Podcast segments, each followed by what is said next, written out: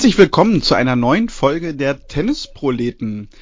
Ja, in der letzten Woche gab es leider den Fall, dass wir zum ersten Mal nach langer, langer Zeit keine Folge aufnehmen konnten und dazu auch noch einem ja, eingeplanten Gast absagen mussten. Das hatten wir sogar noch nie gehabt. In dieser Woche sind wir aber wieder zurück, alle so halbwegs genesen, kann man sagen. Zumindest mir wieder gegenüber sitzt Tobi. Hallo Tobi. Hi Daniel, ja, auch von mir, ähm, ja, auf der einen Seite tausendmal Entschuldigung natürlich an alle unsere treuen Hörer und Hörerinnen, aber natürlich auch an die Organisatoren der Wolfgang Open in Ismaning, die diese Woche stattfinden, das ATP Challenger Turnier dort, was ähm, wirklich prima besetzt ist dort ähm, in, in der Nähe von München. Und äh, wir hatten an und für sich für letzte Woche ähm, wie gesagt, noch ein Interview dort mit dem äh, Turnierveranstalter geplant gehabt und auch terminiert gehabt. Nur manchmal kommt es halt so im Leben und in dem Fall war es so, dass zwei Tennisproleten auf einmal vollkommen außer Gefecht gesetzt waren. Und wenn ich sage vollkommen, dann ist dem halt auch leider Gottes so. Es war uns in der jetzt dann bald zwei, drei Vierteljahre andauernden Geschichte der Tennisproleten einfach nicht möglich, letzte Woche eine Sendung aufzuzeichnen. Deswegen, wie gesagt, große Entschuldigung an euch draußen, aber eben auch an die Wolfgang Open. Äh, wir holen das sicherlich irgendwie irgendwo mal nach und möchten es natürlich trotzdem nicht missen euch, äh, so ihr den Podcast hört, in der Nähe von Ismaning wohnt oder zufällig jetzt am Wochenende dort seid äh, und noch nichts vorhabt, einfach mal vorbeizuschauen. Es ist ein äh, wirklich tolles Feld, ein tolles Turnier. Ähm, und damit auch richtig gutes Tennis, was man dort ähm, sich reinziehen kann, noch bis Sonntag dieser Woche. Und ähm, nennt sich übrigens auch die internationalen Hallenmeisterschaften von Bayern. Ähm, und insofern legen wir euch das wärmstens ans Herz, so ihr es dann nicht vor Ort sehen könnt, dann gibt es natürlich auch die Möglichkeit, es über die entsprechenden Livestreams in, im Netz mal anzugucken. Denn sehenswert, wie gesagt, äh, tolles Starterfeld dort und ähm, bei Weitem eben nicht nur die einzige Alternative, diese Woche Tennis zu sehen. Es gibt natürlich die großen Turniere in Wien, in St. Petersburg, auch bei den Damen ist eine Menge los. In Rumänien ist ein Turnier gut besetzt mit Simona Halep und der US Open Gewinnerin Emma Raducanu. Kommen wir vielleicht gleich noch drauf zu sprechen. Also insofern schön, dass wir wieder an Bord sind. Schön, Daniel, dass du auch wieder fit bist und mit dabei bist. Und insofern meine Frage an dich in dieser, ja, tennisarmen oder tennisreichen Zeit. Was ist eigentlich los? Ja, also doch relativ viel. Also man merkt ja schon immer vergleichsweise, gerade auch ja auf unterer Ebene, dass ja auch hier in Europa die Turniere immer so ein bisschen weniger werden natürlich, wenn es dann eher Richtung Halle geht oder auch gehen muss. Ähm, du hast gerade die Wolfgang Open angesprochen, Ismaning. Das ist zum Beispiel ein Turnier gewesen, wo ich doch intensiver drauf geschaut habe, weil du sagtest, es ist gerade ein gutes Feld, also auch international. Aber jetzt hat sich da ja auch schon ein bisschen was getan, aber vielleicht auch noch mal als kleiner Anschmecker für die, die überlegen, irgendwie am Wochenende noch mal vorbeizuschauen. Also zum Beispiel stand jetzt der Aufnahme Oskar Otte, Maximilian Materer treffen da im Viertelfinale aufeinander. Matthias Bachinger ist noch dabei. Yannick Maden spielt jetzt sogar gerade sein Zweitrundenmatch zum Zeitpunkt der Aufnahme.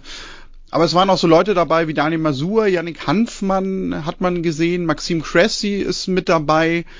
Robin Hase, den ja auch viele kennen. Also wir sagen ja sowieso immer, ne, geht gerne zu Challengern, lohnt sich auf jeden Fall. Ihr seht da bekannte Namen. Hier immer wieder umso mehr. Und sonst, ja, also, Tobi, ich weiß gar nicht, wie es dir geht, aber man hat ja im Herbst jetzt trotz Indian Wales, was ja so für den Oktober komplett ja neu war als Termin, doch jetzt zumindest teilweise wieder ein bisschen den Eindruck, dass sich da ja, sowas altbewährtes langsam wieder durchsetzt nach der Corona-Zeit. Man hatte bei den Herren Antwerpen, man hat jetzt in dieser Woche Wien, was ja auch immer in genau dieser Woche stattfindet. Ähm, auch bei den Damen jetzt wieder so ein paar Turniere. Linz folgt jetzt demnächst. Das sind ja alles so wieder gewohnte Bilder, die man langsam sieht. Ähm, wie ist denn das bei dir? Wir hatten ja gesagt, Indian Wales nochmal so eine schöne Zwischenstation, schönes Highlight zwischendrin. Geht's langsam Richtung ich sag mal, Saisonende bei dir oder bist du schon noch voll und ganz dabei, denn man muss dazu ja sagen, die Turniere sind ja wirklich sehr, sehr gut besetzt. Also wir haben ja auch zum Beispiel jetzt in Wien diese Woche ein unheimlich gut besetztes Turnier, parallel ins 250er in St. Petersburg, wo zum Beispiel Andrei Rublev, Shapovalov dabei sind. Bei den Damen sowieso, Simona Halep spielt in dieser Woche, ja, man kann ja aus ihrer Sicht fast sagen, ein kleineres Turnier, auch wenn es bei ihr zu Hause in Rumänien ist ich finde, man hat schon dieses typische Problem eigentlich, dass man gar nicht weiß, wo man hingucken soll. Ja, ich glaube, ähm, genau, auf der einen Seite weiß man nicht, wo man hingucken soll, auf der anderen Seite bietet sich da meines Erachtens eben dann halt immer ein, einer dieser Blicke in die, äh, sage ich mal, Tennis-App eures Vertrauens an, äh, je nachdem, wie die sortiert ist, ähm, hilft mir das immer, wenn ich da auf die auf die Daily Schedules, also die, die täglichen Spielpläne gucke und mich dann durch die Turniere durchklicke, dann äh, hat man da relativ schnell einen guten Überblick und nutzt vielleicht äh, einfach die Chance, ja, wenn man denn den Zugang hat zu den verschiedenen Kanälen, wo auch immer etwas läuft im Fernsehen oder im Netz, ähm, so ein bisschen Cherry-Picking zu betreiben und zu sagen, ach Gott, meine Güte, also wenn ich mir heute beispielsweise Lust habe, Tsitsipas gegen Tiafo anzugucken, die in Wien aufeinandertreffen, äh, dann ist das eine wunderbare Möglichkeit, tolles Tennis zu sehen. Aber du hast es angesprochen, äh, gleichzeitig findet in St. Petersburg ein tolles Turnier statt. Und wer halt dort, äh, sagen wir mal, eher vielleicht auf Marin Cilic gegen Karen Ratschanow äh, oder so steht, der schaut sich das dann eben an. Äh, genauso rüber zu den Damen. Also der, der, der prall gefüllte Terminkalender im Moment übrigens auch ähm, interessanterweise mit, ähm, mit ähm, interessanterweise eben auch mit ähm, Partien auf Challenger-Level, die man sonst so nicht sieht. Ich hatte vor der Sendung mal kurz nachgeguckt. Es gibt zum Beispiel auch einen Challenger in Brest äh, in, in Frankreich. Da ist die gesamte, sage ich mal, französische möchte nicht sagen Elite, also nicht die Top-Spieler, aber so die zweite Reihe am Start. Ähm, äh, wann hat man schon mal an, an äh, Richard Gasquet und ein Hugo Gaston und äh, wer da noch alles am Start ist gesehen. Also es gibt genügend Tennis zu sehen für alle, überhaupt keine Frage.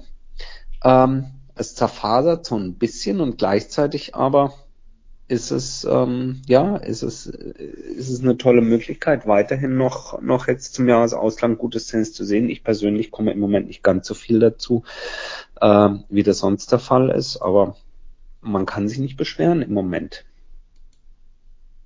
Richtig. Und vielleicht eingeschoben, falls du nochmal allgemein auf die Turniersituation gleich zurückkommen willst, gönne ich dir einen Spieler, ja, den man diese Woche nochmal so ein bisschen im Fokus gesehen hat. Karriereende Jürgen Melzer.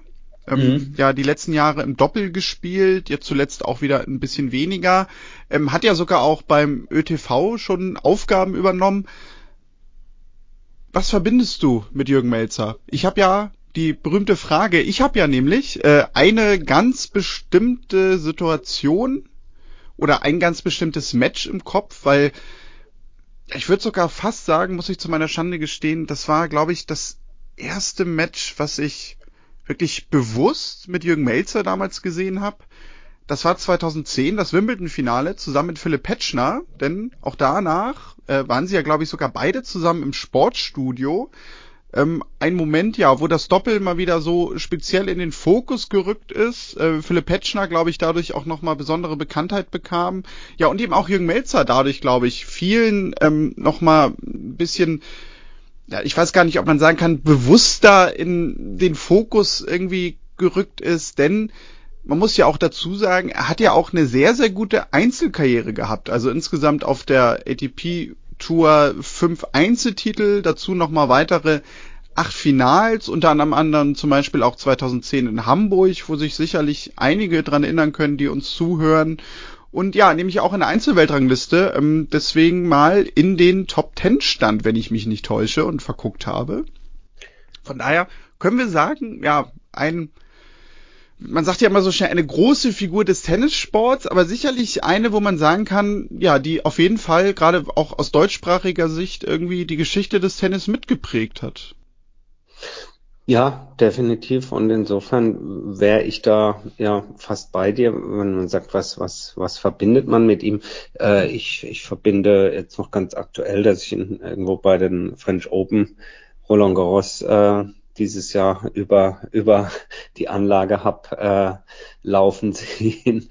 Aber ansonsten, äh, ja, das waren natürlich äh, auch, auch Zeiten, sagen wir mal, wo jetzt das deutsche Herrentennis zu dem Zeitpunkt jetzt nicht so mega super erfolgreich war. Also zumindest mal, wenn wir über Top Ten Spieler oder sowas reden. Und insofern äh, war das natürlich ähm, schon, eine, schon eine Phase, die in dem Fall von dem ähm, Jürgen Melzer halt dementsprechend auch ja positiv äh, auch fürs deutsche Tennis sozusagen über über über Ecke positiv mit mitgeprägt wurde und ähm, ja, es ist mir auch aufgefallen dieser Tage, wenn man so auf die Ergebnisse guckt. Es ist ähm, sowohl was, was das Ergebnis da von Jürgen Melzer angeht, als auch, auch andere Ergebnisse.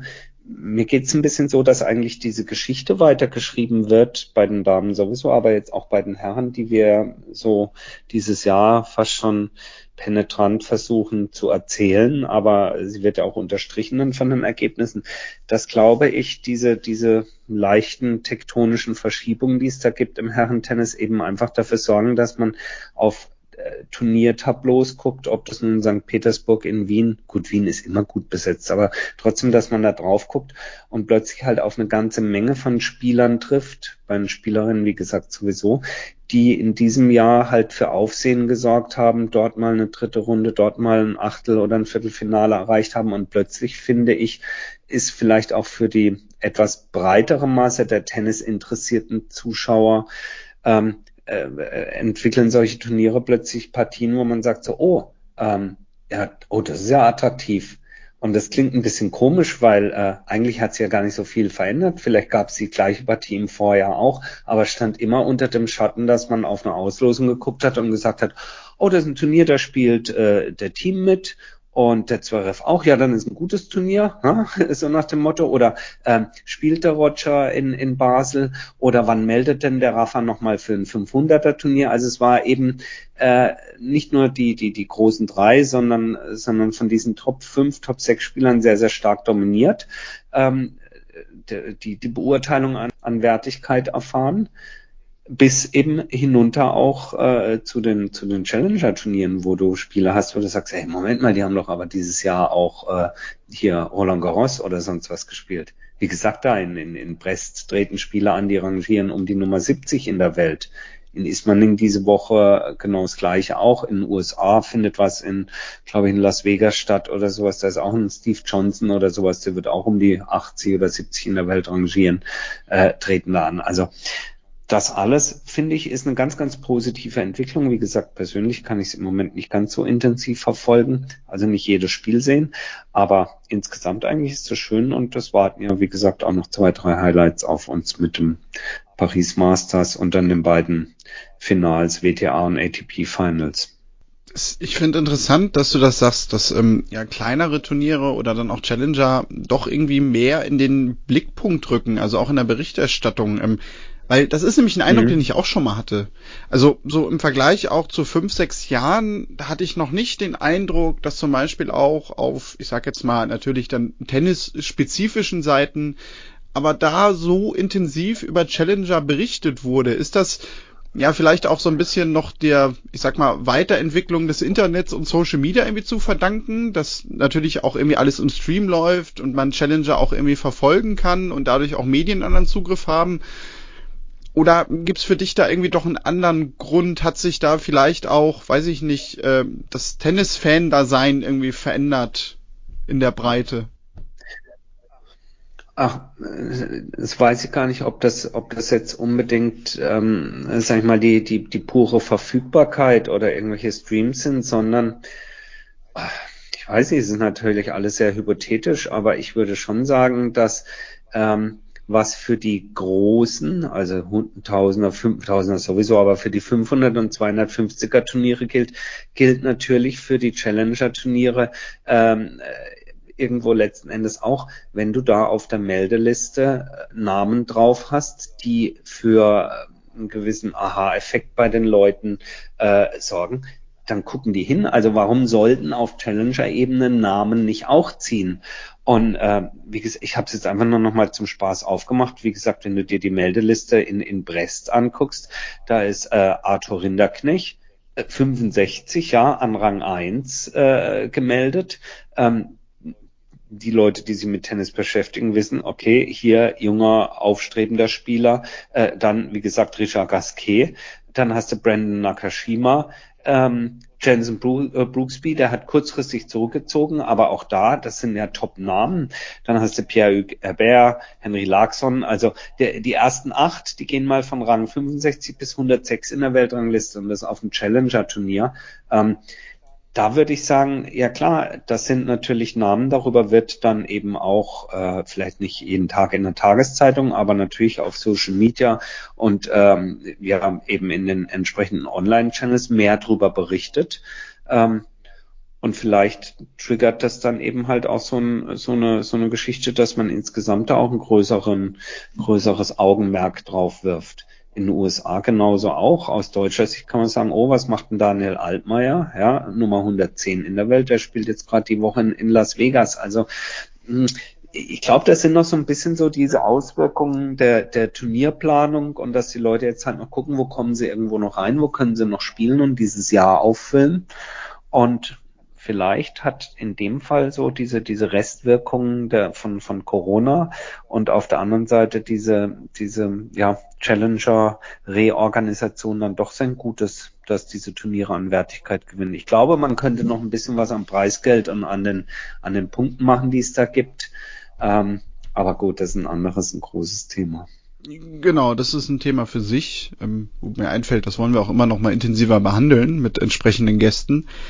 Ähm, aber ich finde interessant, dass du jetzt nämlich das gerade explizit raushebst, dass da so ein bisschen auch die Challenger Tour sich vielleicht entwickelt hat, weil ich habe nämlich genau immer den Eindruck, dass bei den Damen, wo es ja diese Challenger Tour nicht gibt, sondern da gibt's ja auch größere Turniere dann einfach auf der ITF Tour, die dann irgendwie als Hunderttausender oder Achtzigtausender vom Preisgeld laufen, dass die aber zum Beispiel eigentlich überhaupt keine Öffentlichkeit irgendwie generieren, obwohl du da ja zum Beispiel auch so streammäßig einen Zugriff immer drauf hast. Ja. Ja. Ich, ich glaube, ich glaube, es wäre wirklich, und vielleicht können wir das dann sozusagen als äh, Entschuldigungseinladung nochmal nehmen, dass wir den Peter Auenhammer von äh, Ismaning, dass man den dazu als Turnierveranstalter nochmal einlädt und vielleicht kriegen wir ja noch jemanden von irgendeinem äh, WTA-Turnier, was hier in Deutschland stattfindet. Ich glaube, im August ist in Karlsruhe immer so ein kleineres. Ähm, wenn man dort vielleicht nochmal anfragt, dass man solche Leute mal in ein Interview reinholt und das mit denen jetzt auch aus Veranstaltersicht nochmal beleuchtet, könnte vielleicht was ganz Interessantes für unsere Off-Season werden. Sprich, wenn ab ja, Mitte, Ende November dann für wie viele Wochen? Vier, fünf, sechs Wochen mal hm, Ruhe eigentlich ja, hat. Ja. Und kein live Kommt ein bisschen drauf an, wie wir mit dem Davis Cup umgehen werden, glaube ich. Ach stimmt, oh, der ist ja auch noch, ja klar. Wir müssen damit umgehen. Ja. Da, da hast du durchaus recht, ja. Ich glaube sonst. Wir, wir müssen lernen, damit hm. umzugehen. Ja, das hast du sehr schön formuliert, ja. Was die aktuelle Situation ja. des Davis Cups betrifft. Aber genau, da werden wir dann zu gegebener Zeit wieder drüber sprechen. Ja, Tobi, ähm, Jetzt haben quasi alle mitgehört, wie wir so unsere strategische Besprechung für die nächsten Wochen anfangen. Mm, ja, und wir haben ja auch schon so einen kleinen Blick nach vorne gewagt. Nächste Woche Paris-Bercy. Nochmal ein Masters-Turnier bei den Herren, wo wir ja schon in den letzten Wochen sagten, als wir über Indian Wales gesprochen haben, das ist ja immer nochmal so ein Alleinstellungsmerkmal der Herren, dass sie so ein großes Turnier in der ja, in, in der Reichweite hätte ich fast gesagt, ähm, einfach mit den Punkten natürlich nochmal haben im Kalender, wo automatisch mehr Aufmerksamkeit besteht. Du warst ja, glaube ich, sogar auch selber schon mal vor Ort. Ähm, deswegen kannst du uns vielleicht noch mal ein bisschen erzählen. Ähm, was hat das Turnier denn so für einen Charakter? Vielleicht auch für die, die mal hin möchten. Roland Garros ist ja eigentlich so das bekannteste Turnier natürlich in Paris. Aber lohnt es sich denn auch, so Ende des Jahres nochmal den Weg nach Paris anzutreten? Ähm, Ich bin da ein bisschen zwiegespannt. Also ja, es lohnt sich total. Ich sag mal eins vorneweg. Es lohnt sich ähm, allein deswegen schon, weil äh, natürlich Weltklasse-Tennis geboten wird in einer Stadt, die absolut toll ist, wo man einen tollen Städteurlaub auch mit verbinden kann, die zu dem Zeitpunkt jetzt sicherlich nicht äh, nur von der Sonne geküsst wird, aber es hat den großen Vorteil, die Hotels oder Übernachtungsmöglichkeiten sind auch ein bisschen günstiger um die Jahreszeit, das kann ich also definitiv sagen. Äh, und damit einhergehend, guter Punkt, ähm, die Eintrittspreise, ich habe es jetzt nicht genau im Kopf, aber sie sind insbesondere in den ersten Turniertagen, also am Montag, Dienstag und Mittwoch, wirklich auch noch im Bereich ähm, des, äh, des Darstellbaren. Ähm, schlagt mich jetzt nicht, wenn ich jetzt sage, das sind 25 Euro im Oberrang oder sowas. Vielleicht sind es auch 30 inzwischen. Aber das ist wirklich tolle Unterhaltung. Äh, diese ähm, Arena in Paris, die natürlich, wenn sie gut gefüllt ist mit dem französischen Publikum, äh, schon für, für gute Stimmung bürgt. Die Franzosen machen da auch echt ähm, unter geschlossenem Dach auch eine ganz schöne Lightshow und ein bisschen Stimmung, gute Musik. Da sind sie sowieso, finde ich, da ganz gut mit dabei. Also da kommt nicht irgendwie so Almdudler-Musik oder so, sondern äh, das, das ist wirklich gut von der Stimmung her. Ähm, ich hatte, ja, wieder Shit Corona natürlich, ähm, hatte eben äh, das Vergnügen, die letzten zwei Jahre nacheinander hinzugehen, bevor dann Corona kam. Und beim letzten Mal hatte ich eben die Möglichkeit, ähm, Benoit Paire gegen Guy Monfils dort live zu sehen. Und das ist natürlich, könnt ihr euch vorstellen, Bambule in der Halle. Äh, das ist natürlich grandios. Zwei französische Spieler dann auch noch ausgerechnet, die beiden. Äh, und dann die Bude voll. Also das macht Spaß. Ich kann das schon empfehlen. Äh, es ist anders, wenn ihr, wenn ihr Open Air Tennis gewohnt seid. Es ist natürlich ein bisschen anders. Es ist alles etwas gedrängter mir persönlich fehlt manchmal so diese Möglichkeit, so das, ja, des Flanierens über die Anlage, weil die, die Gänge äh, äh, dieser Multifunktionsarena laden nun wirklich nicht zum Verweilen ein, äh, abgesehen davon, dass es alles wahnsinnig teuer ist, also angefangen vom alkoholfreien Bier für 11 Euro und so weiter. Das ist, finde ich, nicht ganz so schön. Aber ähm, es gibt dann eben noch im Keller dieses Gebäudes die beiden äh, Nebenplätze sozusagen, ähm, wo Einzel und Doppel gespielt wird und wo man extrem nah dran ist am Geschehen.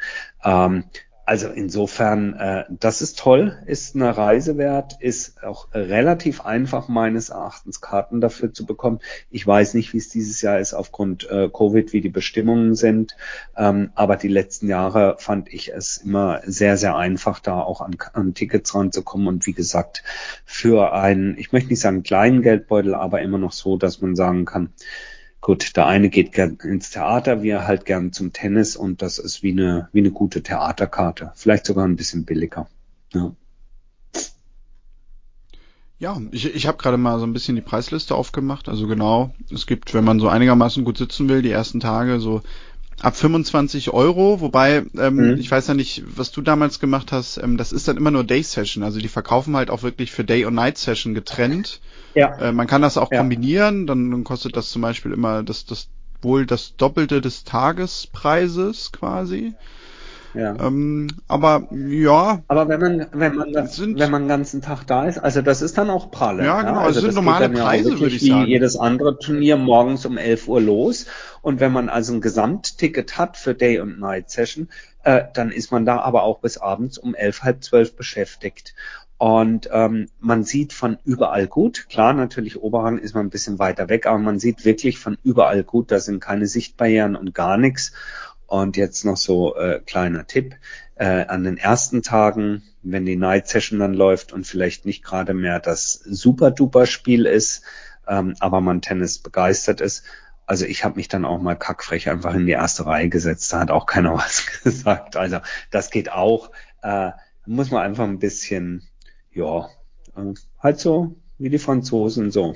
L'état c'est moi hallo, hier kommt der König und sich einfach mal selbstbewusst so hinsetzen. Also man kann die Halle wirklich bis, äh, bis fast in die VIP-Area äh, ähm, erkunden, ich sag's mal so, auf eigene Gefahr.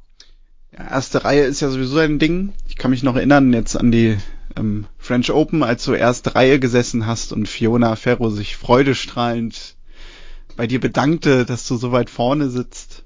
Ähm, ich habe ich hab sogar. Ja, ich habe dann aber auch gleich den Fluch auf sie Ja, genau, das war dann, wollte ich gerade sagen, das war das Problem. Ja, danach hat sie dann leider nichts mehr gewonnen. Aber gut, ähm, das weisen wir natürlich von nee, uns. jetzt kommt einer mit mir in Berührung, dann ist vorbei, ja.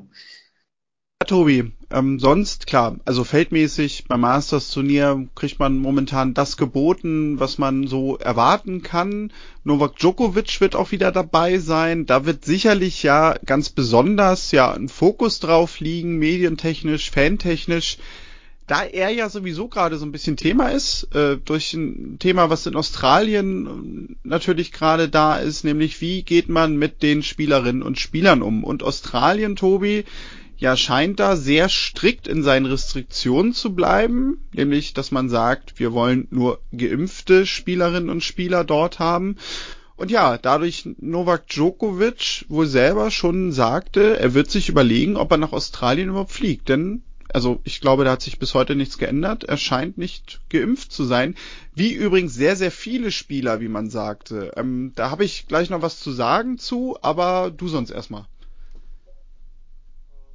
Ähm, ja, du, also du hast es im, im, im Wesentlichen eigentlich schon, schon zusammengefasst. Vielleicht insofern nur noch, nur noch äh, unterstrichen, dass eben heute jetzt ganz tagesaktuell der äh, Premierminister von Victoria, also dem Bundesstaat, in dem Melbourne liegt, äh, nochmal ganz klar sich in den Medien geäußert hat und gesagt hat, für ihn steht das außer Frage, ähm, dass also lediglich geimpfte Spielerinnen und Spieler äh, Zutritt äh, zu den Australian Open werden erhalten können.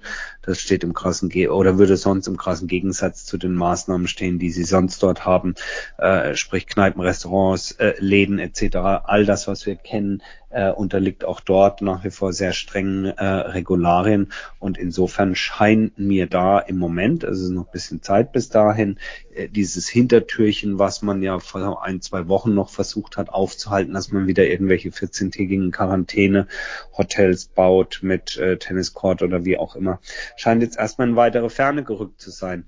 Dazu gehört eben, wie du sagst, die, die Aussage von Djokovic, dass er sich das überlegen wird. Er hat ja, er, er sagt ja, er trifft keine Aussage darüber, ob er geimpft ist oder nicht und er möchte darüber nicht reden.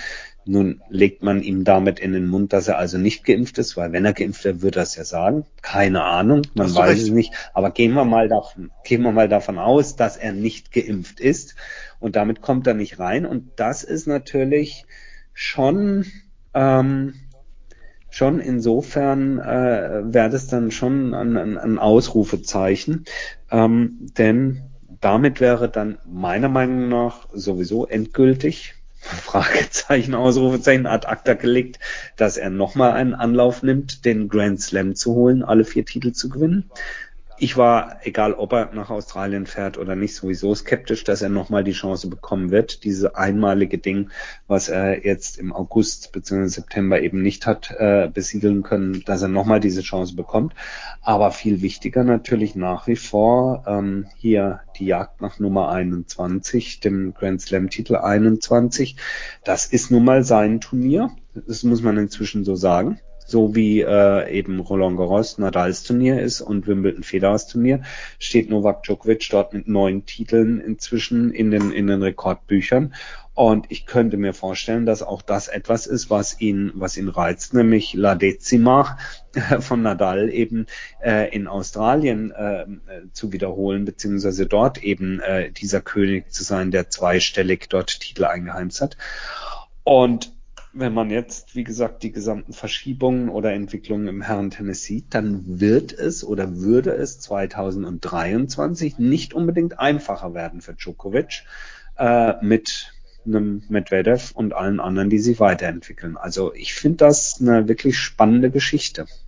Aber zurück zu dir. Du wolltest noch was zu Novak oder zum Impfen oder zu den 60 Prozent? Ja, ich hatte im Sommer ähm, mal mit ein paar Spielern nämlich genau über diese Impfsituation gesprochen, weil ich auch da schon mal hörte, dass wenige Spieler geimpft sind.